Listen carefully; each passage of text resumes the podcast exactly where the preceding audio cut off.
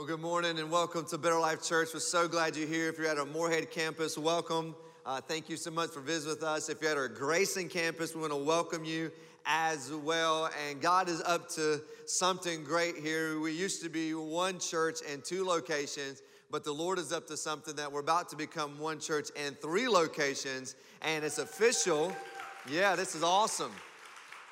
Over the last several weeks, I've been going down to Ashland meeting with. Uh, a church down there that's a four year old church plant and some things, uh, you know, through COVID and thought about maybe, you know, uh, what's the next step. They heard about what God is doing in Morehead and in Grace and they reached out and said, Would you guys merge with us and launch a Better Life Church campus right here in Ashland? Now, we've been praying for that for over 10 years for God to open that door, but we just didn't know when it was to go. So it took us all by surprise, and it came in so fast, and uh, we're super excited about it. And hopefully, very, very soon, we will be launching the Better Life Ashland campus, and we're super excited about that. And uh, I'm telling you, that's something for you guys to be praying about as well. We're, it happened so quickly and it's moving so fastly as, as I've been meeting with the core team down there every Sunday night for the last several weeks. I just speaking vision in our life, you know, sharing who we are, what we're doing, where we're going, our vision for the region, uh, the movement that got us birthed right here 14 years ago in Morehead, how it's spilling over uh, to the region. So it's been fun hanging out, just kind of revisiting, going back through all that stuff. I love doing that. Um, but it is moving fast, and we're looking for the right people, you know, on the bus to put in the right seats on the bus. And uh, we are going to look to hire. We're needing a children's director there at our Ashland campus, a campus pastor, and a worship leader. And so we are going to be taking some applications. If you know anybody in that area, maybe for you, we have a, you could text the word apply. I believe it's up on the screen at 606 268 9436. Is that right? 9436. I remember that, Pastor Adam. You should be proud. I finally got the Better Life number right there. But if that's you, if you know somebody, maybe take a picture of that, text that to them. Uh, they could apply, and we'll send them some information about applying, being on staff there at the Ashland campus. So I'm really excited about that. Uh, God is up to something in the midst, and we're just going to continue to just seek after Him, trust Him as He leads us in all directions. And so we're super excited about that. Also, coming up here on December the 12th, if you're first time, first time in a long time, we do this every year. We, uh, we take up a year in offering and we do something crazy with it. We, we help orphans, we help uh, feed children in inner city and make sure they have Bibles. Uh, we're going to continue to do all that. We're also really excited about this year. We're going to be able to get a gift to all the 2,000 inmates at the West Liberty prison there. And so we're going to be sending them a gift on behalf of Better Life Church to say, hey, we love you, we're praying for you. And so I'm really excited about that. Also, last year was the first time, if you remember, that we came across this corporation that really wants to help reduce medical debts in families' life, especially in the Appalachia area. And so it's called REP Medical Debt and uh, RIP Medical Debt. And uh, last year we reached out to them and, and we had our own campaign where we were able to pay down millions of dollars worth of, of, of medical debt. So this company basically comes in and negotiates with, people, with the companies. They basically pay pennies on the dollar. And so this year, we want to make sure we're part of that, that right here in our backyard, of people in our area who are struggling with medical debt as well are able to, through this company, be able to reduce that. And so what we were told is that for every $10,000 uh, that we give, $1 million worth of medical debt is, is, is washed off. It's completely paid for. And so I said, you know, count us up. We're going to make sure we're part of that. We really want to help people experience a better life. And we're really excited because this Christmas, uh, some of the families that don't even know this yet, families are going to be getting a yellow slip in the mail saying that your debt has been paid in full and you no longer owe this medical debt. What a Christmas gift. And guess what? God gets to use you to be part of that. So I am so excited that, that we have that invitation to do that. And so if that's you, listen, if, if, if you're first time, first time a long time, we do this every year. And we always have a thing that we always ask people to do, and that's this. Here's what I ask you to do as your pastor. Here it is. Really? Go home, pray, and listen to Jesus and do whatever he tells you to do. If you've been here for the last 14 years, you know I've said that every single time we do anything like this, you go home and pray, and whatever Jesus tells you to do, do if he tells you to give, you give. If he tells you not to give, then don't give. You do whatever Jesus tells you to do. And on December the 12th, we'll take that offering up, and we're going to be able to use it to go and to help kids in the inner city, make sure they get Bibles to people in the prison, to, to uh, the medical debt. We're also going to be using a portion of it going to our Ashland campus. This is something really awesome. Uh, they have a building, and we actually get to go in and purchase and buy that building for the remaining of the balance, which is unbelievable. So now we already have a facility uh, uh, right there ready to go. We have a core team, and now we're waiting for the staff to get in place so we can launch and reach people in Boyd County. I'm telling you, man, God is really up to something great. And so we're super excited this year to be part of that. And so let's just really quickly, not that we have to quickly pray, but I just think as a family uh, that let's just pray together and continue to ask God just to, to continue to move and give us wisdom and discernment. So would you pray with me as a part of the family here, God? God, thank you so much for your love and your grace, and thank you so much for the opportunity uh, to continue to expand the gospel and to reach people not only in Carter County and Rowan County, but now over in Boyd County and continue to spread over, God, to Ohio and West Virginia. God, we just trust you that you're going to move and draw people to yourself. And so we're so thankful that we get to be generous, Lord, and bless people and help kids in the inner city and, and, and people like, who are orphans and things like that. We, God, get to be part of your movement. And so thank you for the opportunity. Thank you for the invitation and we can't wait to see what you're going to do. For it's your name we ask and we pray. Come on now, and everybody said, Amen. Well, Thanksgiving's coming this week. Who's excited about Thanksgiving? Come on, you excited about that? Oh, awesome, man. A lot of you, yeah. I'm excited. I'm looking for some low fat chocolate pie. Can I get a witness? Come on. So y'all figured out, or two of you, that's okay. Y'all have the fat pie. That's all right. I'm looking for the low fat chocolate pie, right? And so, I mean, I can't wait. I love Thanksgiving. I love hanging out with my family. It's a great time to get just to hang out and kind of get off the grid a little bit and just kind of take a few days and enjoy with the family. I hope you'll get to do that as well. And then right after, you know, Thanksgiving comes Black Friday. I don't think they do Black Friday anymore. I think that's all messed up. They're like Black Friday month now. and then, like all the sales start like a month ago. And so, you know, I think it's a scam. You know, they charge you for 364 days, these super high prices, and then one day it's a discount, right? That's the only day. I just think it's a scam. I, I think it's also fascinating where they place Black Friday. Isn't it so funny that we sit around the table and we're so thankful on Thanksgiving? My wife, she came home uh, from the store the other day. She had this big old beautiful pumpkin, and she set this pumpkin on the island. She put a sharpie right beside it, and she set us all down because she's a principal. That's what she does. And she set us all down, and she said, "Listen, every time you walk by this pumpkin, I want you to write something you're thankful for." I want you to write it down. And so it's called the thankful pumpkin or the grateful pumpkin. And so we went around and we wrote things. There's a spiral all the way around we're thankful for. But when you walk by that th- thing about a hundred times, you start to realize, man, I'm, I'm, starting to, you know, what am I really thankful for? Like it's, it's easy. I'm thankful for my family. Okay, I'm thankful for my health, right? I'm thankful for things like that. Got a house, all this stuff. You keep going around and around. And now you start forgetting things. So you walk by and go, I'm thankful for L8. Can I get away? I'm thankful for some chocolate chip cookies. I'm thankful I have socks on to keep my feet warm right now. Like, and so we had this pumpkin. We wrote all the things we're thankful for. And then my son was so thankful that my, his mom let him take the pumpkin out for target practice. And we blew the pumpkin up with a shotgun, which was amazing. It was awesome. Every little 15 year old kid's dream to do. And so we're so thankful. But isn't it amazing that you have, you know, you're thankful on Thursday and then you begin to fight and argue about stuff you don't need on Friday. Is that not a crazy place to put, you know, this this thing that well, I'm so thankful for what I have, but I need more. I'm so thankful I have this, but I want this. And and so it's so funny how this the world works and and the enemy tries to distract to, to having a grateful heart because I believe that we live in a society that people are just not really grateful anymore. I mean, we live in a society where everybody has an entitlement that everybody thinks they're owed everything. Now, I just I was just raised by one of those good country mamas who's always taught me just be thankful for what you have. You know, we always talked about, Mom, I wish I had that bicycle. Mom, I wish I had this. And she always said, Hun, just be thankful you got something that rolls. you know, you should be thankful that, yeah. Well, Mom, all my friends have blacktop driveways. Well, you be thankful you have a gravel driveway to play basketball on. You know, if you play basketball on a gravel driveway, you, ha- you are thankful when you got a blacktop driveway. You know what I'm talking about? Like, just be thankful. So my mom always taught me, be grateful for what you have. We try to do that with our kids. We try to instill in them to have this attitude of gratitude to be thankful, to always say, hey, kids, go tell mom, thanks for what she cooked tonight. So, mom, thank you for making this. Tell mom, Paul, thanks for taking us out to eat. Mom, Paul, thank you for taking us out to eat. We're always trying to instill in them this attitude of gratitude because I don't want my kids raised up and, and you see it right now in the world, this entitlement mentality. You were owed everything and you don't have to be grateful or thankful for. And I think this as Christians, we need to take a look at that this morning and figure out how do we create this attitude of gratitude. So if you have your Bibles, go with me to Luke chapter 17. Luke chapter 17. I believe this story uh, communicates what I'm trying to communicate to you this morning in God's Word. In Luke chapter 17, if you've been around church, it's a familiar story, but I just want to walk through it, make some observations, and just ask the Lord to speak uh, into our lives. And then after this, let's go get some good chicken, okay? That's what I'm praying for, some good old chicken. So, you ready to get started? So, let's go. All right, here we go. Start in verse 11. I'm using the New Living Translation. If you pull up your Bible app, you can go with me on the New Living Translation. Uh, verse 11. It says, As Jesus continued towards Jerusalem, he reached the border between Galilee and Samaria. Now, you know this, right? Jews and Samaritans do not get along.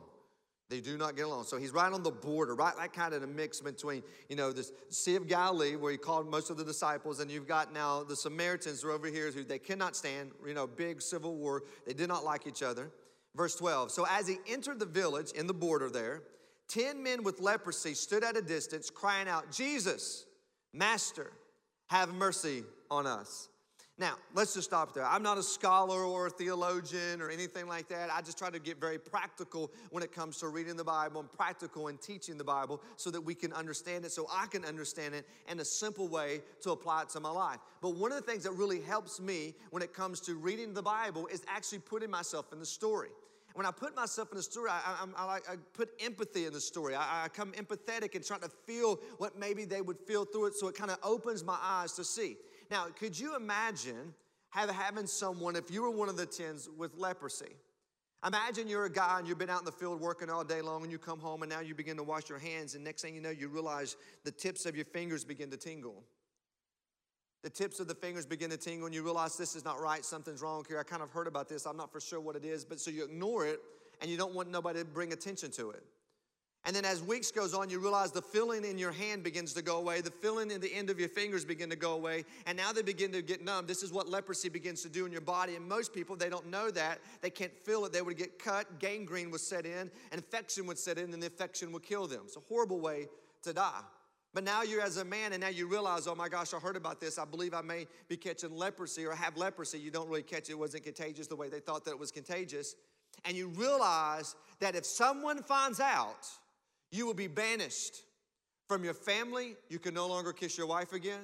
You can no longer hold your children again.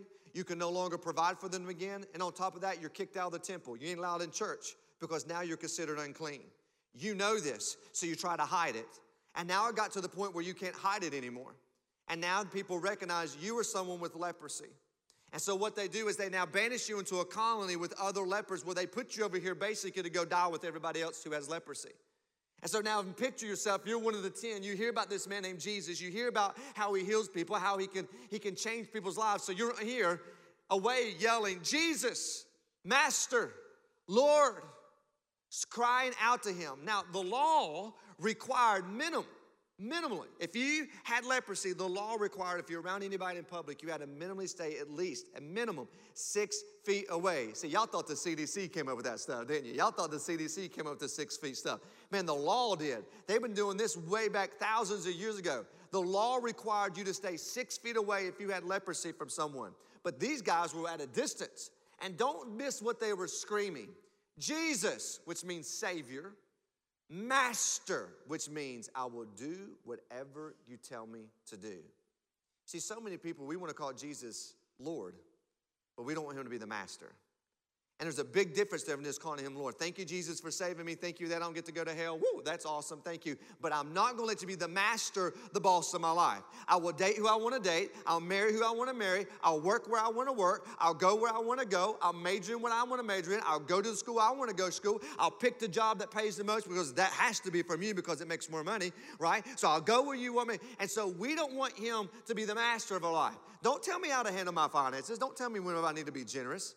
Don't tell me how to run my relationships. Don't tell me how to run my business. Don't tell me how to parent my children. You see, we want him to be Jesus, Savior, but not Master, Lord. That these guys says, listen, Jesus, you are Savior, but you're also Master, which means I will do whatever you tell me to do. So what do you think Jesus tells them to do? Look what he says. Verse 12, sorry, 14. He looked up at them and he said, Go, show yourself to the priest. And as they went, they were cleansed of their leprosy. Now, the law in Leviticus chapter 14 says that if you have leprosy, and some people, for some miraculous reason, were healed. And if you were healed, and there was evidence that you were healed, you would go to the priest and you would show yourself to the priest. And the priest had the power to reinstate you back to your family, society, to the workplace, and to the temple. And so now you go show yourself the priest. Now watch this. These are the 10 guys that are away from Jesus. Have mercy on us. Have mercy on us. And Jesus says, uh, go show yourself to the priest. Now, if you don't put yourself in the story, if you're in the story, you'll be like, um, yo, Bartholomew, does he not know you got to be healed before you go to the priest? I can't just go show myself to the priest. They're not gonna let me in. He ain't gonna have no appointments for me today. They're not gonna let me come to the priest because I've not been healed. I gotta be healed, and then as I'm healed, I can go show myself to the priest. Why did he tell us to go to the priest and we're not healed yet? But I don't want you to miss the text. The text says they went. They went to the priest. Now, they probably had a conversation. Now, I don't know, are we gonna break in? I mean, do we just run in and say, yo, Jesus told us to come in here? Like, Jesus told me to show up? I mean, I mean, I, I, what do we tell the priest when we get there? They're on the way to the temple to show themselves to the priests. I love what the Bible says. As they went, they were healed. Some of you right now, you're waiting on God to do something in your life. God's waiting on you to take a step. He's waiting for you to move. God, would you just send me Mrs. Right? First, bro, take a shower, get a job, right? Come on. Like we're asking God to bring people to us, and we don't even take the next step. Lord, I just pray for a job. Okay, put your application out there. You know what I'm saying? Like, God, we're praying for God to do this stuff, but we won't take a step. God, fix my marriage. Go to counseling. Like, I'm providing you steps for you to do. Why won't you do that? God, help me financially. Get a coach. We have financial coaching here. It's completely free for anybody who wants help in winning with their finances. Like, we keep praying these things for God to do something. He's like, Well, I'm waiting for you to move. And as you go, as you put faith in my word, I will heal you. But see, no, God, we want the evidence first that you blessed us. Show me the evidence first that we're healed. Then I'll do what you tell me you want me to do. But it was faith in his word that led to this healing. It was faith in His word that led to this obedience. And so God gives us His word, and when we obey it by faith, that's when God begins to come through and show great things in our life. See, a lot of us, you think you're waiting on God. God's waiting on you to make the right step, the next step, the next move. So, could you imagine? Put yourself back in the story. Come on, back in the story. All right, let's go show ourselves to the priest. Man, my fingers are tingling again. And I, I got feeling in my hands now. Like my back, I didn't, it hurt, but now I can feel where it hurts now. I can feel my toes when I walk. I can feel the sand coming through my sandal on my feet. I think I'm being healed. I think something's happening. Come on, this is what's taking place. As they went, their body began to heal and they saw it instantly. They felt it instantly. But then something miraculous takes place. Look what happens in verse 15. Verse 15. One of them, when he saw that he was healed, he was walking, all 10 of them going to the priest. One of them came back to Jesus, shouting, Praise God. And he fell to the ground at Jesus' feet, thanking him for what he had done. And then I love what Dr. Luke says right here. See, Luke is a, he's, he's a Gentile, he's not a Jew. He's one of the only ones there. He's a doctor, he's a physician, so he writes very from a medical standpoint. He's very detailed. If you read the Gospel of Luke, he's very detailed. You're like, why is he so detailed? Why is everything in so good order? It's because he was a physician and he was had this cute detail, uh, attention to details. And he wants us to note this that the guy that came back that fell at Jesus' feet was a Samaritan, not a Jew. He's on the border of Galilee. Samaritan, Jews. Samaritans hate Jews. Jews hate Samaritans. And now here's one Samaritan mixed with the non Jewish guys.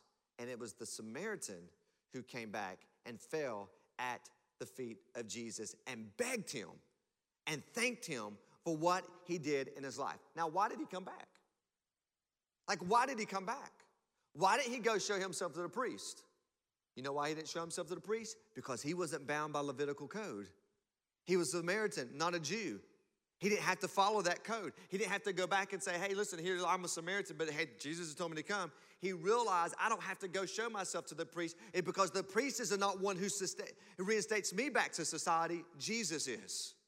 So I'm gonna run back to Jesus and I'm gonna thank Jesus. Instead of going to the priest, I'm gonna become a priest and I'm gonna build an altar at the feet of Jesus and I'm gonna thank Jesus for changing my life. I don't have to have that priest reinstate me.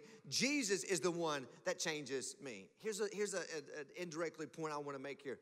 Don't let someone give you a gift as a blessing in your life without reaping gratitude.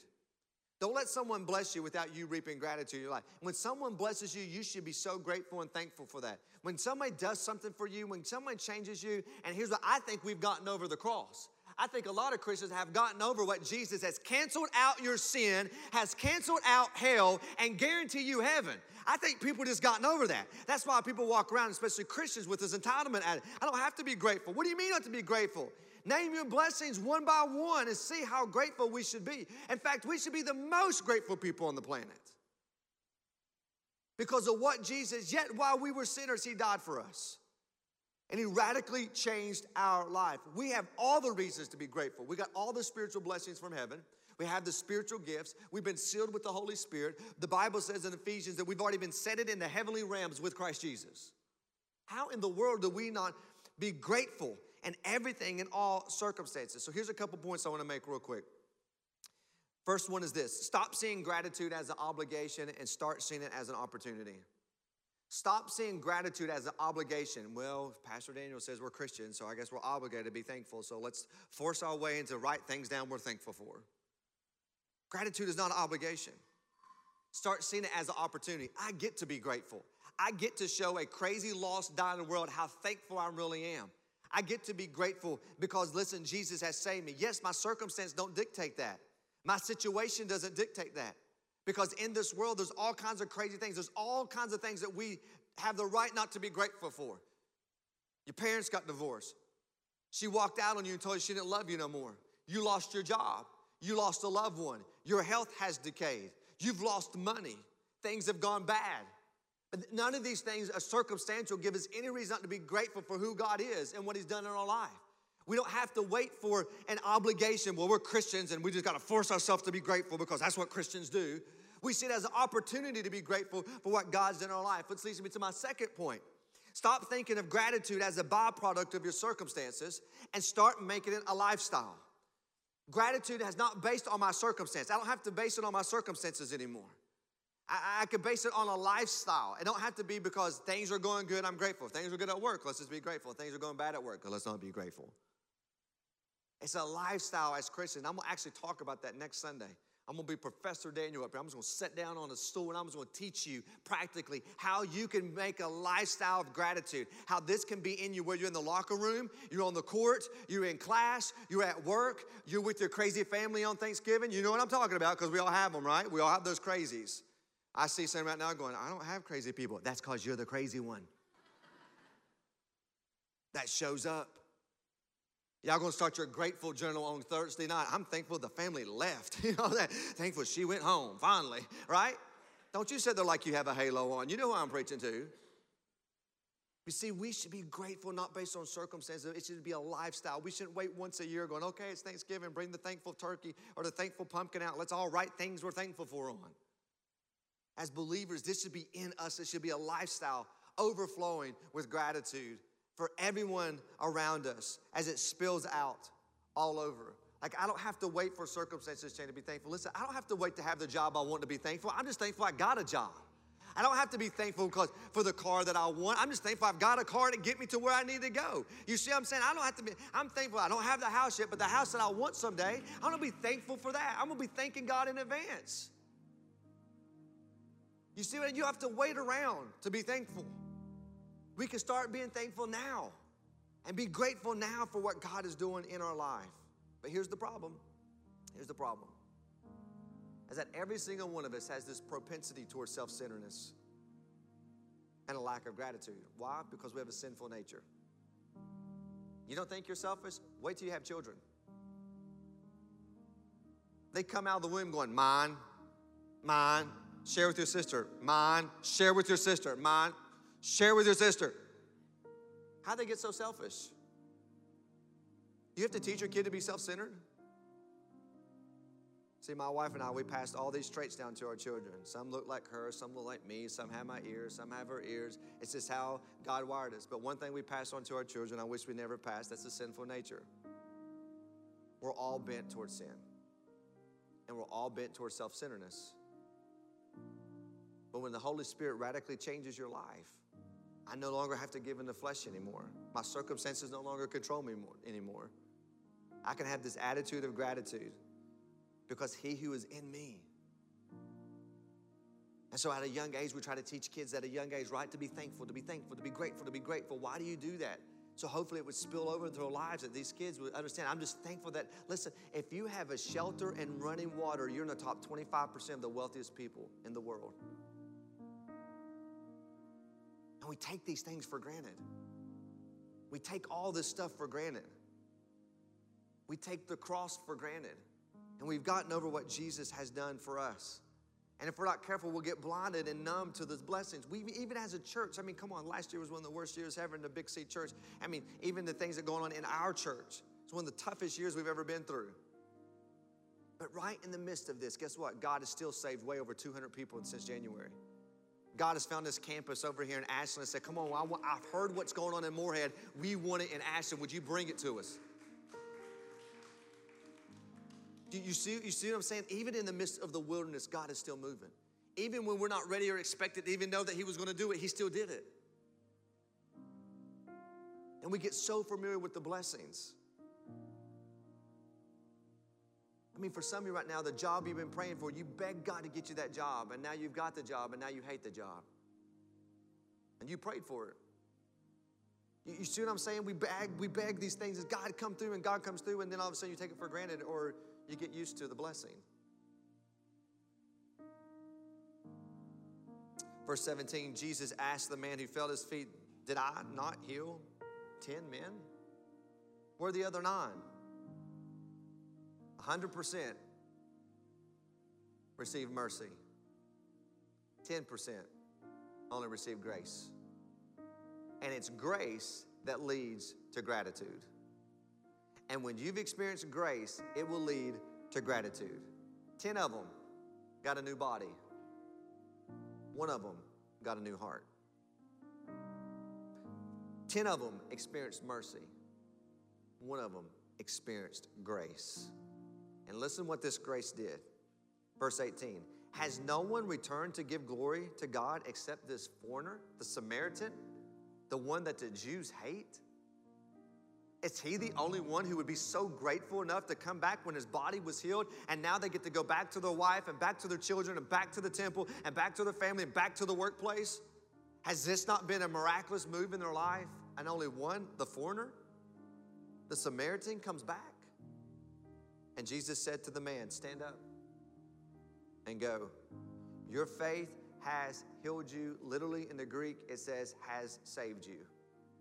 It was his faith that saved him and made him right with God because he believed in God's word. It was his gratitude that revealed his faith. Don't miss that. It was his gratitude that revealed his faith. And I just believe as believers, listen, we, we've had this incurable sin that has been passed down to every one of us. We too were a foreigner with this incurable disease that can never be cured. We were once far off, but praise the Lord that God sent His Son. That so whoever would believe that He got up out of the grave, He died for you, died for me. His blood was shed for you, it's shed for me, and He got up out of the grave. You will be cleansed. His blood cleanses you from this incurable disease called sin. And God sent His Son for you and me. And watch this, we're no longer foreigners, we're now family. We're no longer outcast. We're now part of the family of God and we're joint heirs with Jesus. We no longer stand out from a distance. We now can uh, come right into the throne of God, right into His presence at any time, not because you are good, not because I am good, but what Jesus did on the cross. And now we can boldly come into the throne. We don't have to make appointment with the priest. We go to Jesus. We walk right into Him, right into the throne. Because as Jesus says, we can cry out, Abba, Father. And now we can walk right in to his presence. My prayer for all of us is that we don't wait once a year to celebrate gratitude. That we should make a lifestyle of being thankful for what God has done in our lives. I'm gonna ask if you would just for a moment to bow your heads.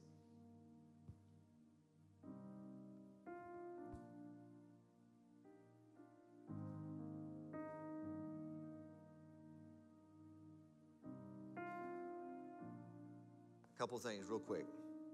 Followers of Jesus, both campuses.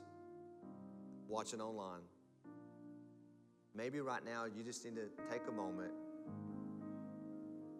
and if this is you, to say, Father, forgive me that I've taken all your blessings for granted. And Lord, I never want to get over what you've done for me.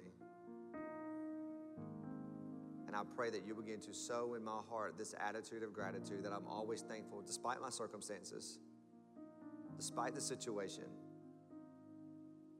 I can always be thankful because you love me, you're for me, you're not against me, you're with me, you've cleansed me, you've forgiven me, and you've guaranteed a place for me in heaven. And no matter how gravely dim things may seem here, my eyes will be on you. And be thankful. I'm not going to complain. I'm going to have an attitude of gratitude. And when you have an attitude of gratitude, there's so many blessings that will follow your thankfulness. Begin to thank God in advance for the things you lack, for the things that you need in your life, for what God, God, I, maybe your marriage is on a rock, but God, I'm gonna thank you in advance for healing my marriage. Maybe you have a wayward kid, but God, I'm gonna thank you in advance for bringing the kid home. Maybe you're struggling financially, but God, I'm gonna thank you in advance for what you're gonna do in our family. I'm gonna think that that's faith. That's faith. And maybe the reason why you can't be thankful is because you never really truly have experienced His grace. Because when you get His grace, it leads to gratitude. And so, right where you sit at both locations or watching online, right now, you could just cry out to Him and say, Jesus, I believe. I believe you came for me. I believe you died for me. And I believe you got up out of the grave for me. And as best as I know how today, I repent of my sin and I put my faith in you. Now, Lord, Master, help me follow you all the days of my life. Now, listen, I believe if you prayed that with me, the Bible says that you have entered the family of God, and we want to welcome you. And we want to celebrate and be thankful for what God did in your life. And just in a moment, host is going to come out at both of our campuses, and they're going to share with you a way that you could probably text uh, information that we can just celebrate that God radically changed your life. We just want to rejoice with you. Father, we thank you for your word. Thank you for how relevant it is. God, how easy we get over your, your blessings. How easy it is for you to bless us and not come to you with gratitude of thankfulness. I pray that we would just fall to our knees and be so thankful for all that you've done in our hearts and our lives. We don't deserve it. We don't deserve your mercy. We don't deserve your grace. But God, in your love and your kindness and your forgiveness, you've saved us. And we're grateful and we're thankful. And I pray that we never get over that. For your name we ask and we pray. Amen.